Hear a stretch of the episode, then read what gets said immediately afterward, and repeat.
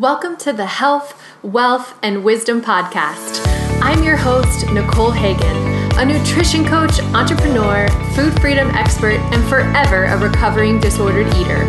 I am here to help you own your enoughness, find your very own food freedom, and achieve your health and wellness goals in a way that gives more than it takes. Each week, I will provide you with insight and inspiration surrounding no nonsense nutrition, mindset, motivation, body image, confidence, and other wellness wisdom.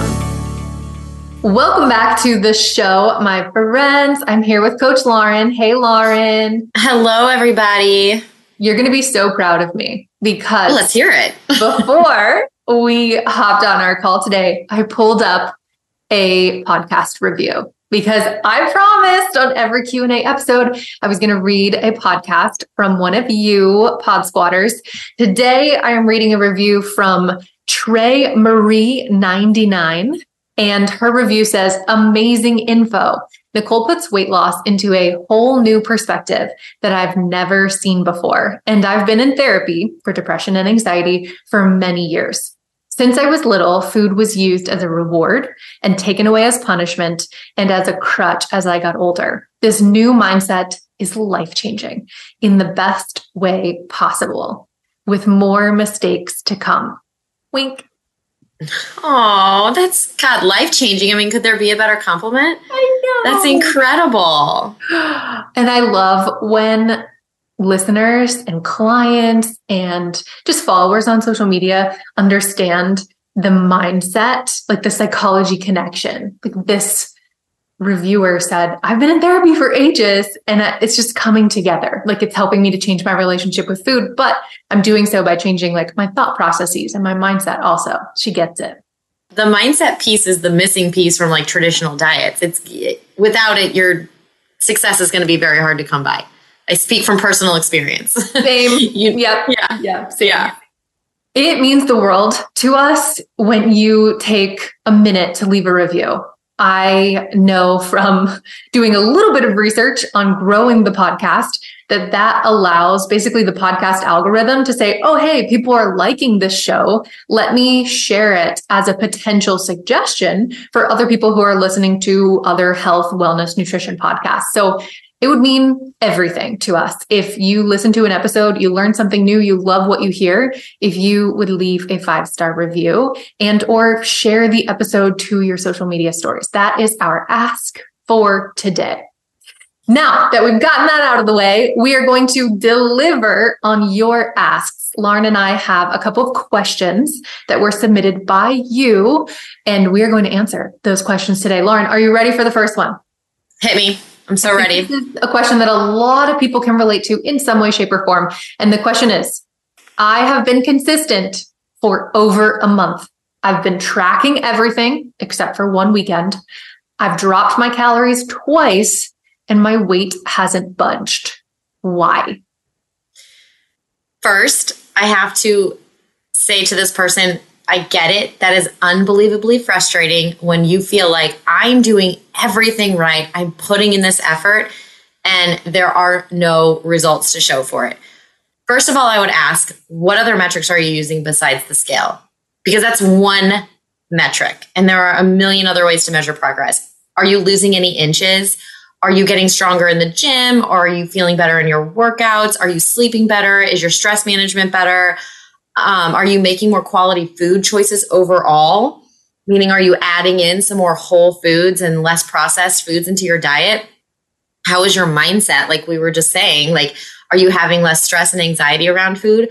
All of that is progress that counts just as much, if not more so, than the scale. So I would first ask this person to look at all the other forms of progress outside of the scale and see where you're at with those, um, both physical and more mental. The super short answer is if you have been consistent for a month and there's no progress on the scale, I hate to say it, but you're probably not in a caloric deficit consistently. And I feel awful saying that. And I know people, well, no, I am. I swear I'm measuring everything. I'm doing all the right things. Basically, what research shows is that we are not that great at knowing what we're eating. Even if you're tracking your food, you can still be off. Like food labels are off by up to 20%. There is a lot of wiggle room there. So there are a couple things that could be happening with this client. So you might just be eating more than you're realizing. Maybe there's some like bites, licks, and tastes that are sneaking in there more than you realize. Uh, maybe, you know, you're grabbing a handful of pretzels here, you're finishing the kids' dinner here, and it's just adding up to more than you realize. Maybe you're overeating at night on the weekends, which is a pretty common thing. People don't realize just how insanely quickly and easy it is to eat back all of their deficit calories at one or two meals out on the weekends um, there might be some human error with the logging. Maybe, like I was saying, it's maybe the logging isn't completely accurate. And also, maybe there is some unrealistic expectations as to what progress on the scale might look like. I actually am going through a fat loss phase myself. And I will say, for the first month or so, the progress was extremely slow.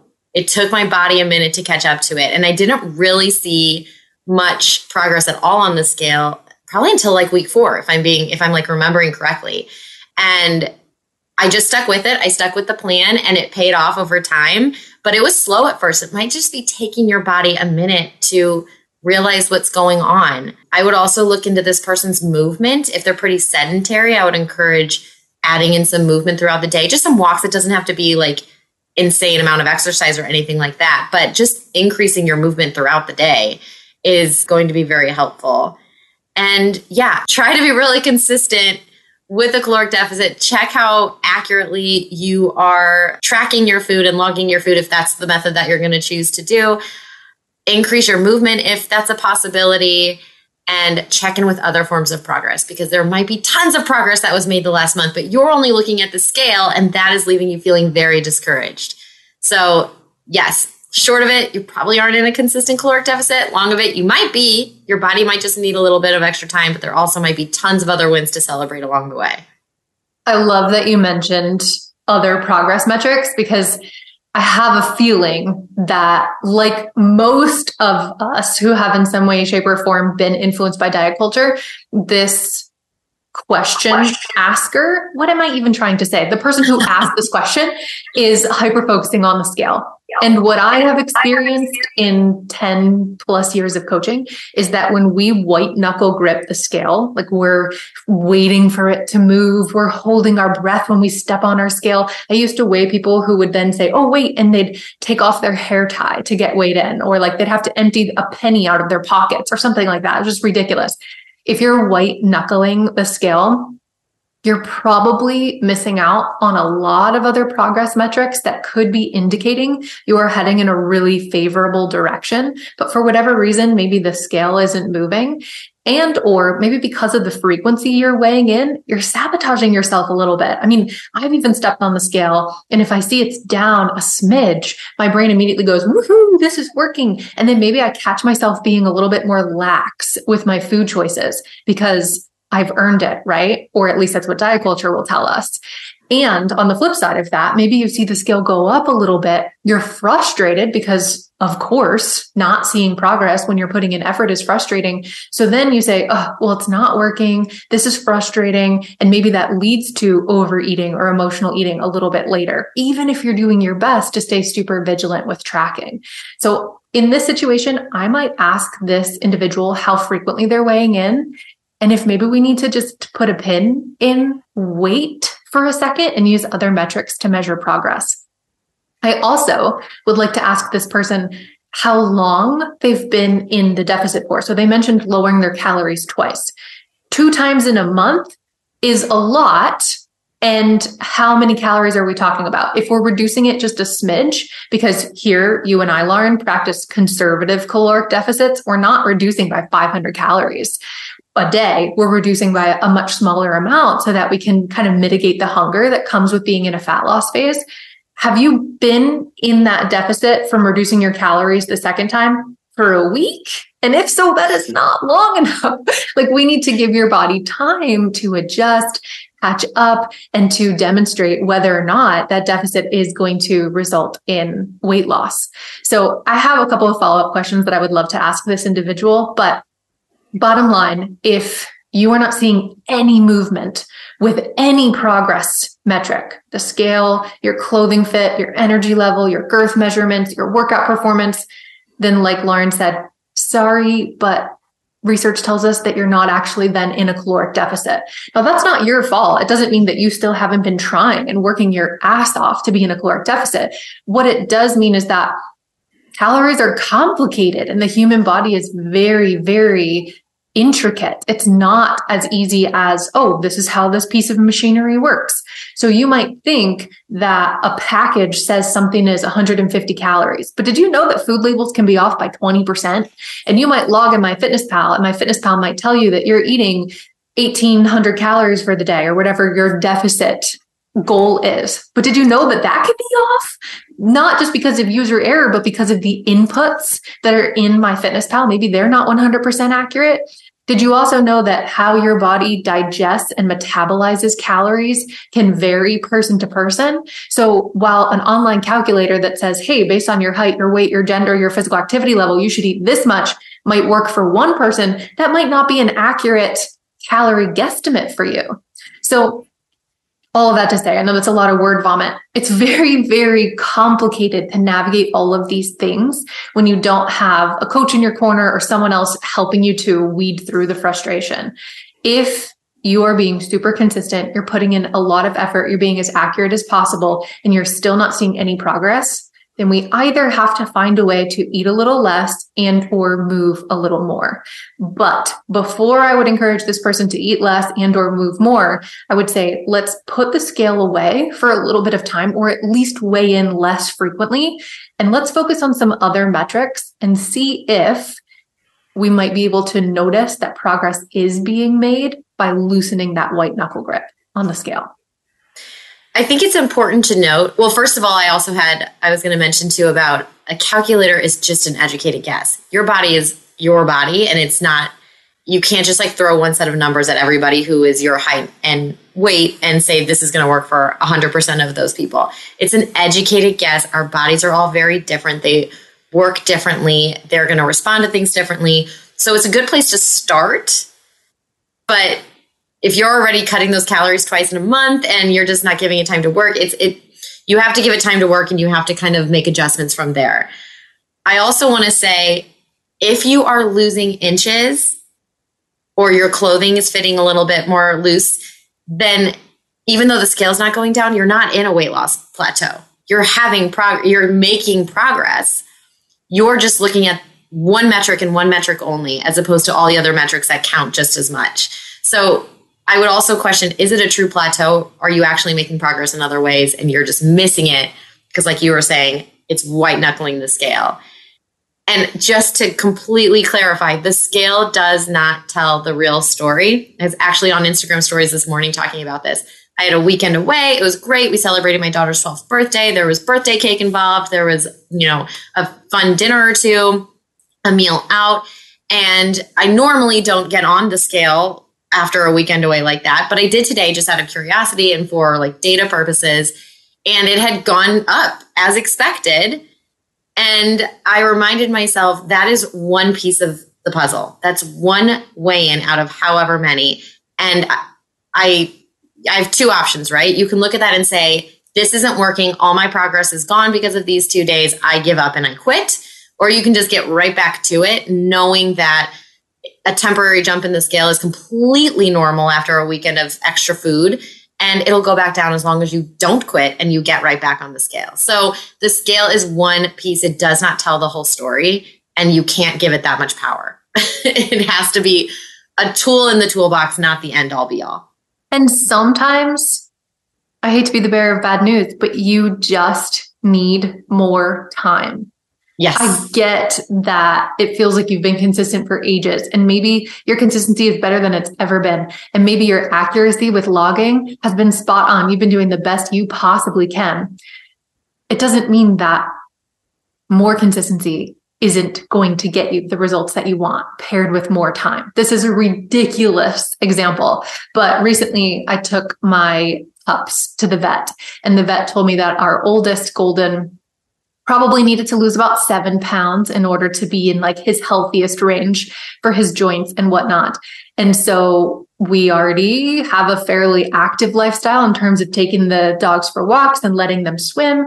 And so what we did was we reduced the amount of dog food he was getting in the morning. We didn't even change his dinner, just breakfast to start, right? Because I want him to eat as much food as possible while still creating results, just like I want for all of my other clients and myself. So I weighed him in a week after we started reducing his food. Guess what? Nothing changed.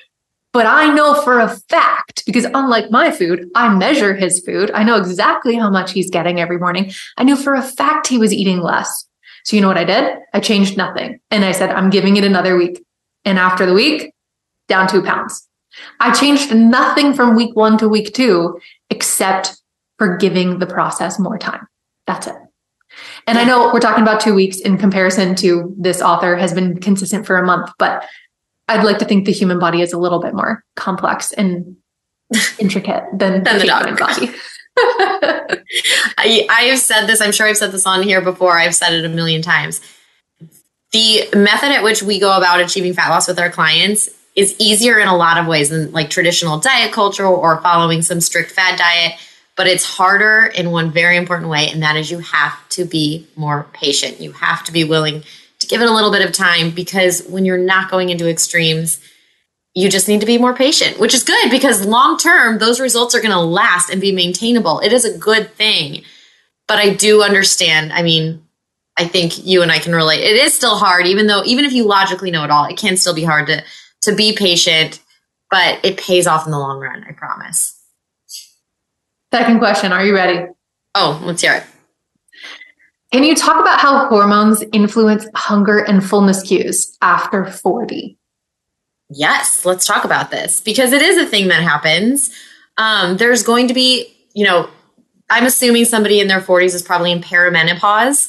So they're having some changes to their menstrual cycle. It's happening over a period of several years or even longer. And there's a lot of hormone levels that are changing and that can trigger typical symptoms, right? They can see, you know, you get like the night sweats, some joint pain, some headaches. And the way this question was phrased is like, yes, I'm, I'm assuming this person is experiencing an increase in appetite.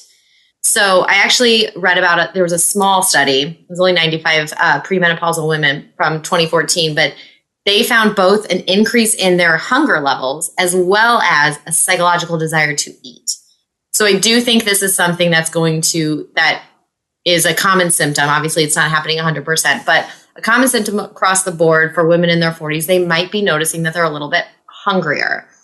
And there's a couple hormones that are going to be responsible for this. So during this premenopause period, our estrogen levels fluctuate, they ultimately decline. Um, and est- estrogen is thought to dampen our appetite. So it makes sense if it's going to end in a decline that our appetite might not be inhibited to the same degree that it once was. There's also our leptin uh, levels. Our leptin is a hormone that's produced by our fat cells. It helps us regulate energy. Some call it the satiety hormone because it helps inhibit hunger. There's going to be high levels that tell us we've already eaten and it's time to stop. Um, and that's going to help regulate our weight. So there has been some research published that as we get older, our leptin levels decrease, leaving us feeling hungrier. There's also going to be the hormone ghrelin, which is basically the opposite of leptin. It's the hunger hormone. Our levels are going to increase um, during premenopause, which might make us feel hungrier again.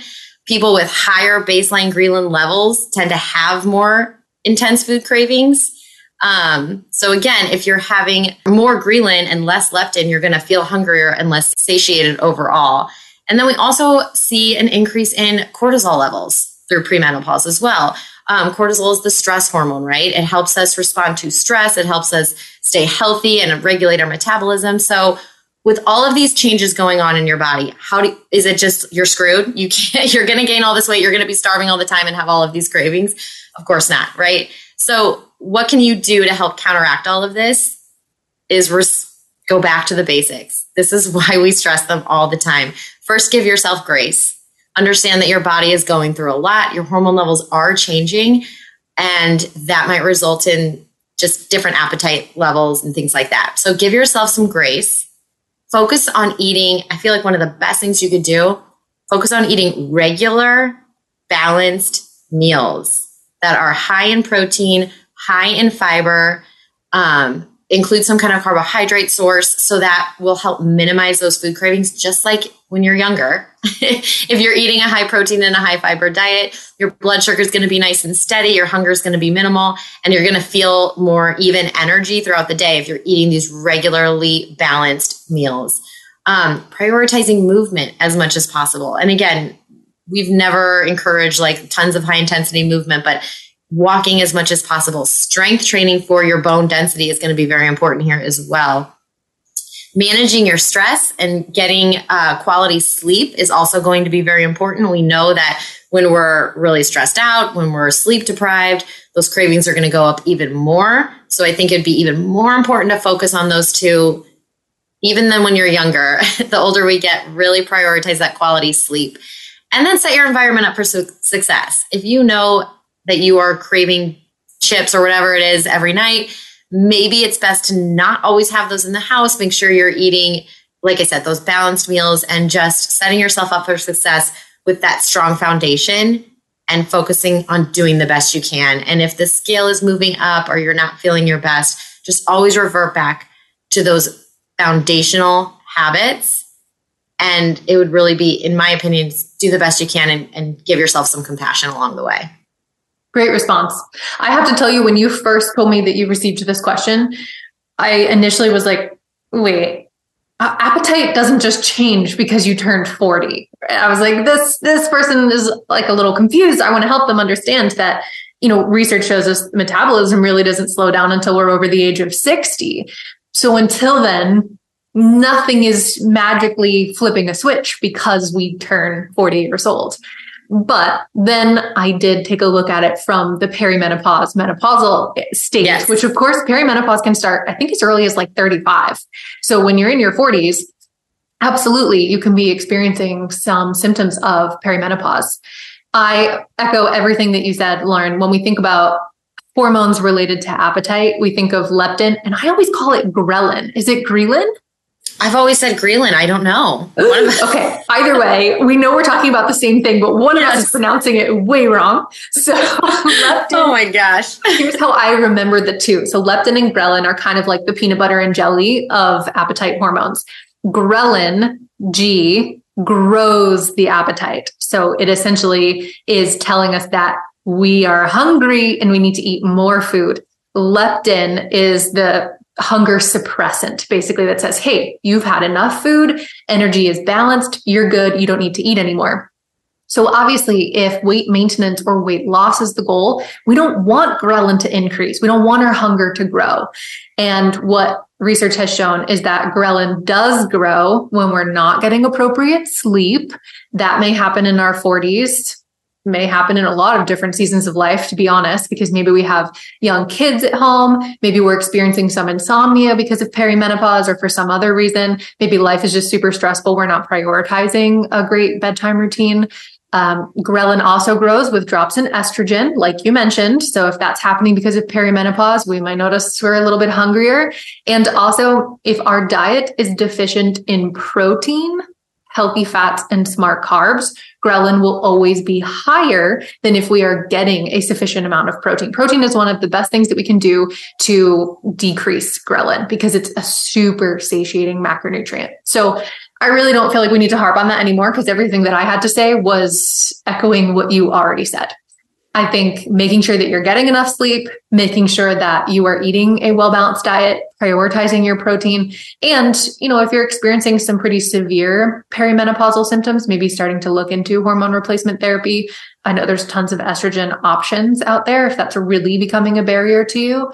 Um, but then just focusing on things that allow you to feel like you can keep your hunger in check. For a lot of people, that might look like doing lower impact activity. Because remember, appetite typically grows in accordance with physical activity level. So if you're crushing yourself in the gym, you're doing tons of HIIT classes, you're doing lots of high intensity stuff, well, your appetite's going to grow. Ghrelin is going to increase naturally. So maybe trying to incorporate something that's a little bit less strenuous, like walking does not grow ghrelin. So that might be a helpful option just to try and incorporate more of that throughout your day.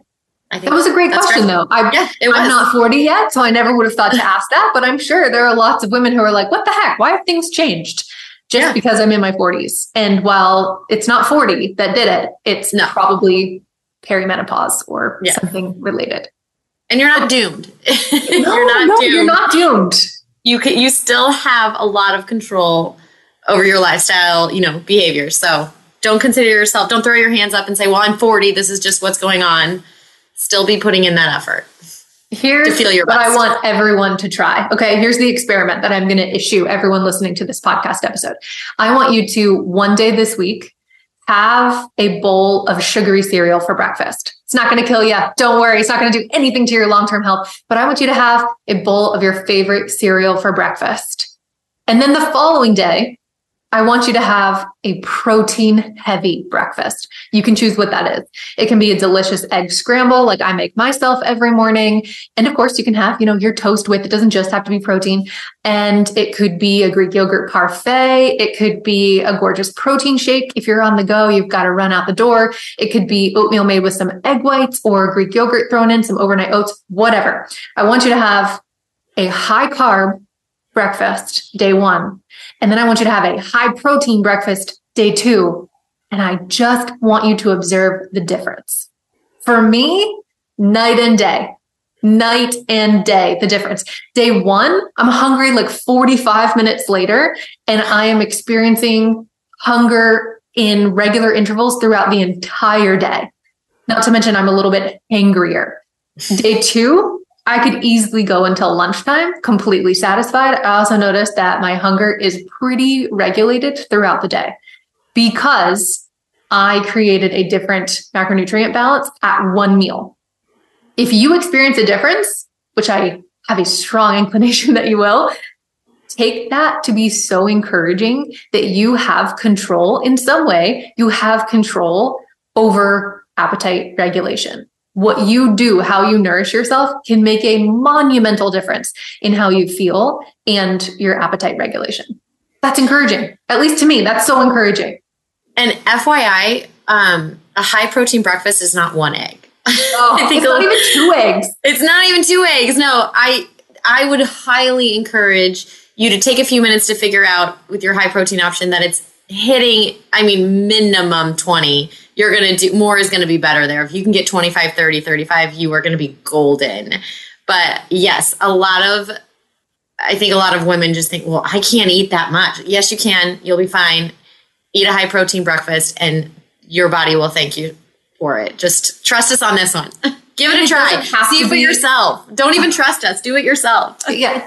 You put it to the test. If you experience yeah. no difference, tell us, send us a DM and I don't know what we'll do. We'll like publicly apologize. We'll yes. share your experience on the episode so that on the next episode, yeah. you're going to experience a difference. Like we're, we're tongue in cheek, you know, being a little bit funny. But if you don't want to add egg whites to your eggs in the morning, that's fine. I love doing that because it's a really cost effective way to just bump up the protein if I'm already going to make scrambled eggs. You could add turkey bacon. You could add chicken sausage. You could have eggs and then a side of a Greek yogurt parfait. Like, feel free to get creative. It doesn't just have to be sitting there and having three or four eggs in the morning. That no. does sound like a lot. And yeah. get, you know, a little bit more creative and mix and match some things. The cottage cheese and scrambled egg trick is legit and delicious. Just a little mm. FYI. I have heard that. I have heard that. Okay. I've had clients so. that mix it in. And I also mm-hmm. have a client who said she just likes to have the cottage cheese on the side with her eggs, and it's equally as good. So have at it. I mix it in, but yeah, it's delish. All right, last question we're going to cover today because we have been long winded with our responses as per usual. As always. I have been hearing a lot about berberine. I think I'm pronouncing that correctly, which has been touted as, quote, nature's Ozempic. Can you talk about it? This was an interesting one for me because this is something I actually haven't really heard much about. So really? I think it's, I hadn't. I don't know. It's on TikTok. Know. It's on TikTok. So uh, Ozempic, all the rage. We just talked about that in the last right. Q&A. If you missed it, go back and listen to that episode. On TikTok right now, everyone is talking about berberine because Ozempic insurance companies are not covering it anymore. It's becoming so astronomically expensive. And berberine is sort of like the, well, if you can't afford Ozempic, you should try this natural supplement. Actually, as an aside, I'm not meaning to cut you off. I'm going to let you answer, Lauren. I was at the pharmacy over the weekend picking up a prescription for Cole. And you know how sometimes when you're standing at the pharmacy, you can hear the other like pharmacy tech talking to the person in the drive through? Mm-hmm. Bless this woman's heart. She was, I don't know, probably 60 something. And she was picking up her prescriptions. And the, the pharmacy tech said, I just want to let you know, ma'am, that one of these has a really high copay. It's $499. And the woman just kind of shook her head, right, in distress, like, oh, what? I need it. So give it to me. And she said, okay, it's the Ozempic. That's $499. And I'm not trying to eavesdrop, but I just happened to hear this. My first thought was, what if she's diabetic and genuinely needs this medication to help manage her blood sugar? And because everyone has been using it for weight management, now she has to pay an astronomical fee because her insurance company won't cover it anymore. That's terrible. That's that's terrible. It's so terrible. Heartbreaking. Now I don't know anything about this woman. Maybe she was using it for weight loss purposes, but nevertheless, Ozempic is astronomically expensive if insurance is not willing to cover it. So for those who can't afford or don't want to spend $4.99 a month on Ozempic, berberine has entered the scene. Yeah. So I was doing some research on this because, like I said, I'm not super familiar with it. So basically, it's a chemical that's found in like some plants. And even the plants were a little, I was like, okay, what's a European bar, barberry, golden seal, Oregon grape, and tree turmeric? I was like, okay, great. Now I'm like learning all kinds of new things. It's a bitter tasting and yellow colored chemical. And there actually has been shown from the research that I did some potential positive health benefits. Um, it might help strengthen your heartbeat, so it, it's possibly beneficial for people with certain heart conditions, and it might help regulate like your blood sugar levels. Um, and it is commonly used for diabetes or high levels of cholesterol, similar to Ozempic, semaglutide, all those things, right?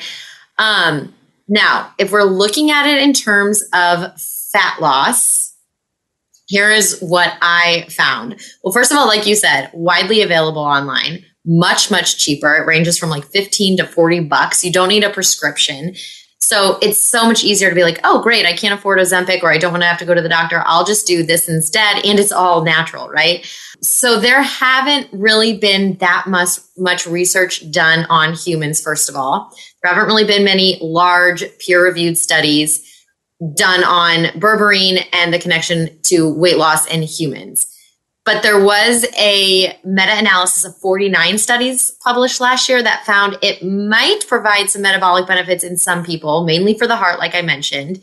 And there might be a teeny tiny benefit when it comes to weight loss. These studies showed anywhere between, they were looking at BMI, and it was anywhere from reducing your BMI from a fourth of a point to one whole point, which is nowhere near what you would get with semaglutide, right?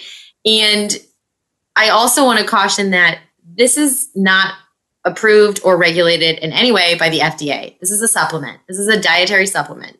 No dietary supplement is reviewed or approved by the FDA. They can promote just about anything on their packaging, and they might also have inaccurate or incomplete labels. So you might not even really know exactly what you're getting. And I actually read one doctor that pointed out if you actually are experiencing some noticeable weight loss with this supplement, you should stop taking it because you might there might be something wrong with the battery, you might be exposed to something that's not, you don't realize that you're being exposed to because these labels aren't FDA regulated. So, all that to say, sure, there might be the teensiest, tiniest bit of benefit to taking it if you're looking at it for, from a weight loss perspective.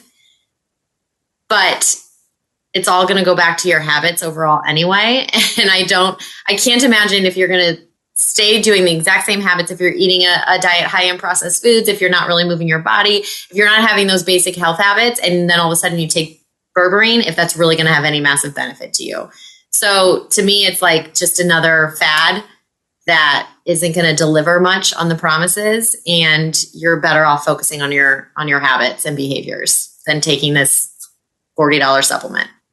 It really just highlights how weight obsessed yes. we are as a culture that we would do things that have the potential to compromise our long term health and well being for the sake of seeing some weight loss. And I, I completely understand and stand by the fact that weight loss can be beneficial and health promoting. I do not think it's a futile pursuit or uh, an unhealthy goal to have for certain people, right? There are certain situations where maybe that person is already at a healthy weight and weight loss would be unhealthy for them to pursue.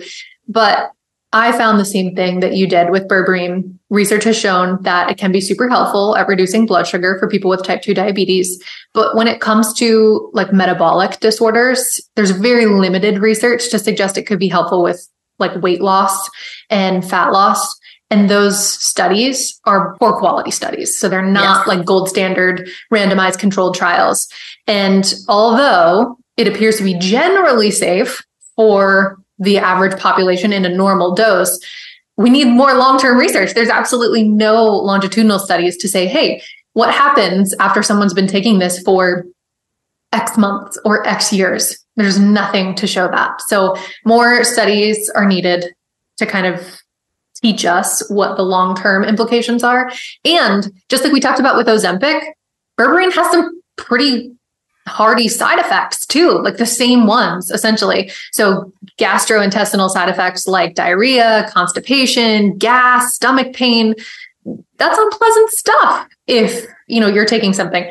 I just want to put this out there. This is our disclaimer that Lauren and I are not medical professionals and before taking any supplement, especially if you are already on any kind of prescription medication, you are pregnant and or breastfeeding, for the love of God, please talk to your doctor before you take any supplement, especially this one, because berberine has been shown to have some pretty bad interactions with other medications. So we do not want you having any serious complications or side effects. We are not recommending this supplement, period. But if nope. you feel like you need to experiment with it, please talk to your medical provider before doing so. Everything I read too said that pregnant and breastfeeding women should not be on this. So I will put that blanket statement out there, especially if you are pregnant or breastfeeding. Probably not the supplement for you. And can I just say, if you're pregnant or breastfeeding, please don't worry about weight loss. Let's yes, just give your yes, you may say it. nutrients that it needs to grow life and sustain life. Yes. I mean, I refuse to take on a client who is less than six months postpartum. Like, you need to just be taking care of yourself, unless that client wants to just learn some healthy habits before maybe shooting for some healthy weight loss in the future. But no, don't throw away, discard your health for fleeting weight loss, but any kind of weight loss. If you're going to create weight loss or fat loss, I want to implore you to do it in a way that allows you to feel really good physically and mentally.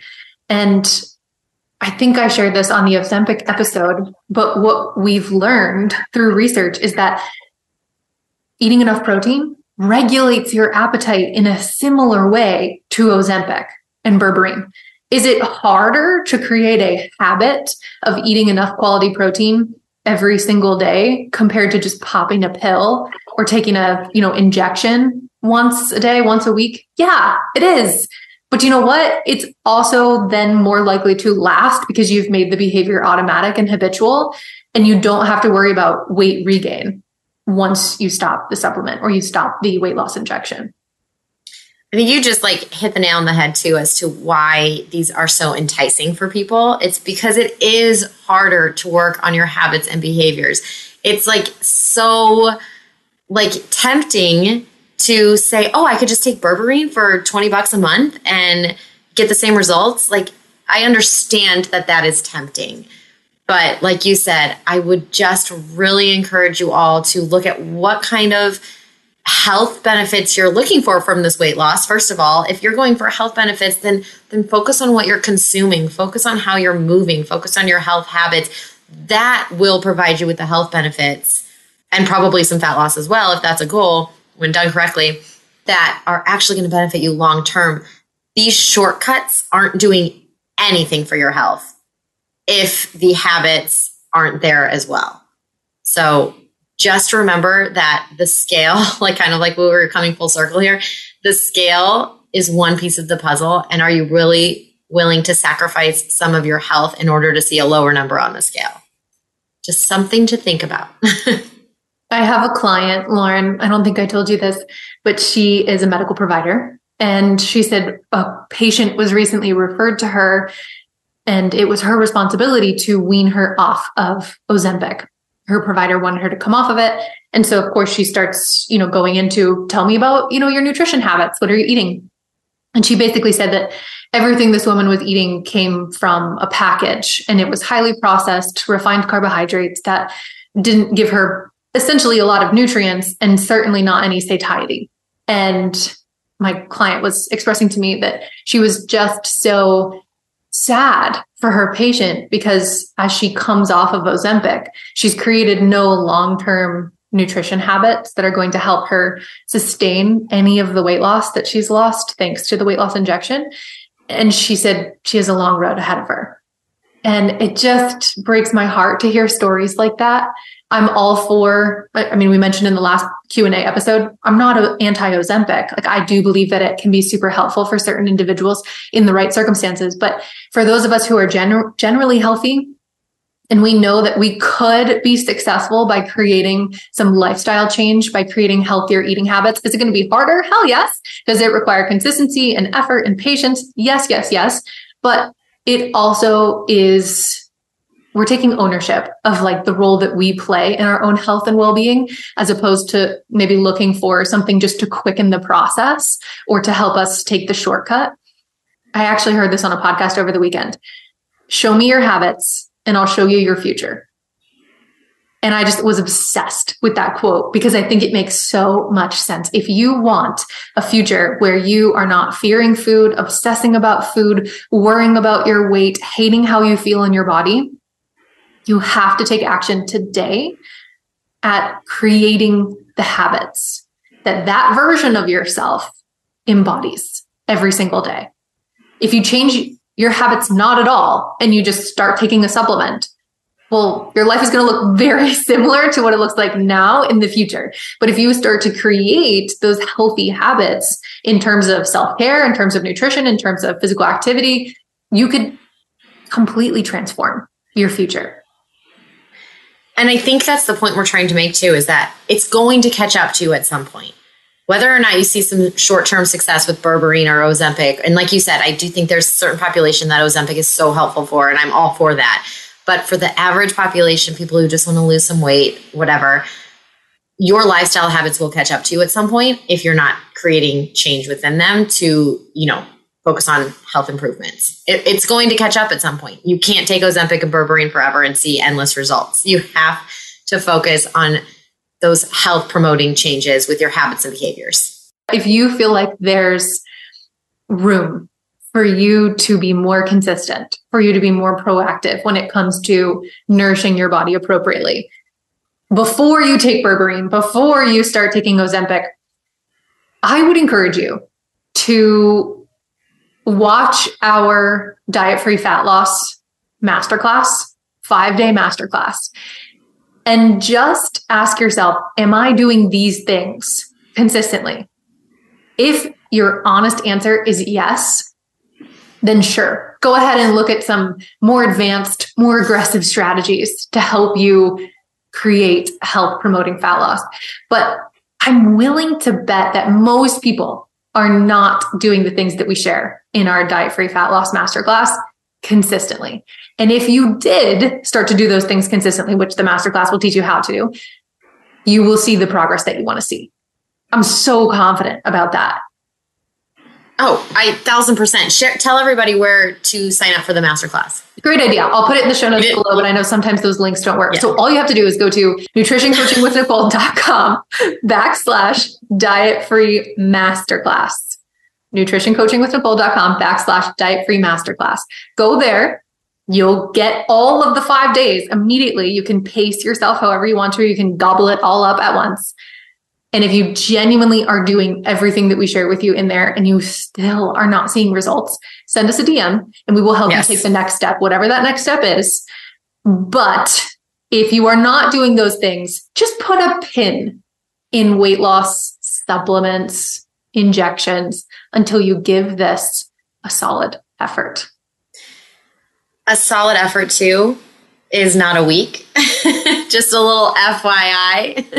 it's not a week. It's not even a month. Give it a couple of months of being so consistent with those habits that we're going to talk teach you in the masterclass because it's going to take some time like we talked about and i'm glad you mentioned it because i do say that i'm like yeah i harp on and on and on about building a strong foundation of healthy habits but it is because most people are not doing it consistently and until you've given it a true consistent effort the basics will work if you give it a chance so go check out what we mean by the basics go check out what we mean by how to build healthy habits and then be consistent for a certain amount of time, but longer than a week and a month. it's going to take some time.